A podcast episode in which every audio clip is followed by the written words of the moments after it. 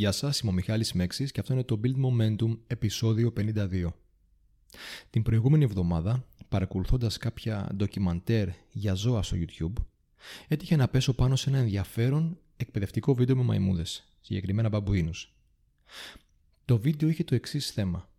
Νομάδε μιας φυλής στην Αφρική, που μετακινούνταν από περιοχή σε περιοχή, έπρεπε κατά τη μετακίνησή τους να βρουν νερό σε περιοχές που υπήρχε λειψινδρία για να επιβιώσουν να επιβιώσουν για να μπορέσουν να συνεχίσουν το δύσκολο ταξίδι τους μέσα στον ήλιο και τη ζέστη.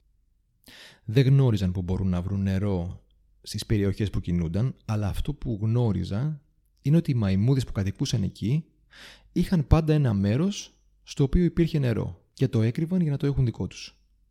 Τι έκανε λοιπόν ο νομάς; Εχμαλώτιζε μια μαϊμού, την τάιζε φαγητό με πολύ αλάτι, ή αλάτι σκέτο δεν είμαι σίγουρος, και την άφηνε για κάποιο διάστημα μέχρι αυτή να διψάσει τόσο πολύ ώστε αν την αφήσει ελεύθερη να τρέξει στην κρυφή πηγή του νερού, στο σημείο αυτό που υπήρχε η λίμνο του νερό, για να πιει και να ξεδιψάσει χωρίς να υπολογίσει το αν θα την ακολουθήσει κάποιος εκεί.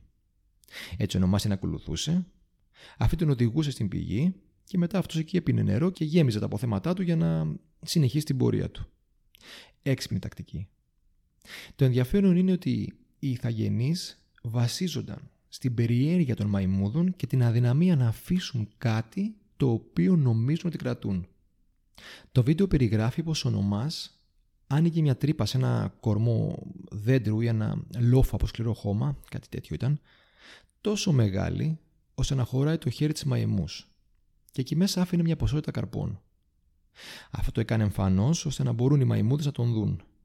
Μετά λοιπόν κρυβόταν και περίμενε πότε μία περίεργη μαϊμού θα πήγαινε να τσεκάρει τι υπάρχει εκεί και να πάρει τους καρπούς. Φαίνεται λοιπόν στο βίντεο ότι η μαϊμού βάζει το χέρι της στην τρύπα, πιάνει μια χούφτα με καρπούς και προσπαθώντας να τραβήξει το χέρι της έξω δεν μπορεί. Γιατί αυτό, γιατί αν το άδειο χέρι της χωράει να μπει και να βγει από την τρύπα, η σφιγμένη γροθιά της που κρατάει τους καρπούς δεν χωράει.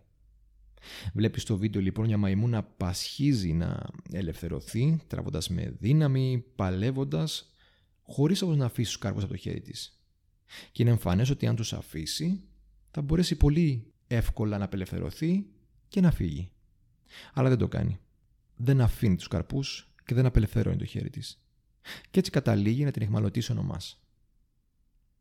Μπορώ να βρω τεράστια ομοιότητα σε αυτό με τους ανθρώπους. Όπως αυτή η μαϊμού, και εμείς οι άνθρωποι πολλές φορές κρατάμε σφιχτά κάτι το οποίο υπάρχει και μας επηρεάζει με κάποιο τρόπο ή νομίζουμε ότι μας ανήκει και δεν το αφήνουμε. Παρόλο που ξέρουμε ότι εγκλωβιζόμαστε. Παρόλο που βλέπουμε ότι μας κρατάει πίσω ή δεν θα οδηγήσει σε κάτι καλό για εμάς. Πως η μαϊμού που έβλεπε τον Ιθαγενή να έρχεται προς αυτήν.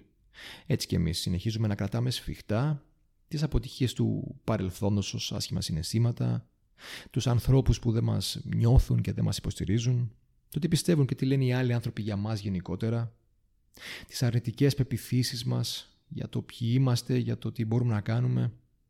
Και ενώ μπορούμε απλά να τα αφήσουμε όλα αυτά, σπαταλάμε χρόνο, σπαταλάμε ενέργεια στο να παλεύουμε να συνεχίσουμε ή να απεμπλακούμε κρατώντας τα.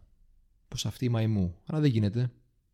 Πολλές φορές, εάν θέλεις να ελευθερωθείς, πρέπει να αφήσεις κάτι. Οπότε η ερώτηση του επεισοδίου είναι η εξής. Σκέψου. Τι χρειάζεται να αφήσεις ώστε να ελευθερωθείς; Και όταν είσαι ελεύθερος να μπορέσεις να γίνεις η ιδανική εικόνα που έχεις στο μυαλό σου. Η καλύτερη εκδοσή σου. Και πάλι θα μπορούσε αυτό το κάτι να είναι τα υπερβολικά πρέπει που ίσως έχεις θέσει για σένα. Μπορεί να είναι πράγματα και καταστάσεις τις οποίες δεν μπορείς να ελέγξεις Μπορεί να είναι η ανάγκη της επίδειξης και της αποδοχής στα social media. Πολύ σημαντικό πρόβλημα της εποχής μας. Η θέληση του να εκδικηθείς κάποιον. Άφησέ τα. Ελευθερώσου και έτσι θα μπορέσεις να εξελιχθείς. Ναι, αυτή είναι η προτροπή αυτού του επεισοδίου. Σας ευχαριστώ που παρακολουθήσατε. Κάντε subscribe ε, ή προωθήστε το podcast αν θέλετε. Χαίρομαι για τα μηνύματά σας και περιμένω να λάβω και άλλα μηνύματα σχολιασμού. Ευχαριστώ και πάλι και τα λέμε την επόμενη φορά.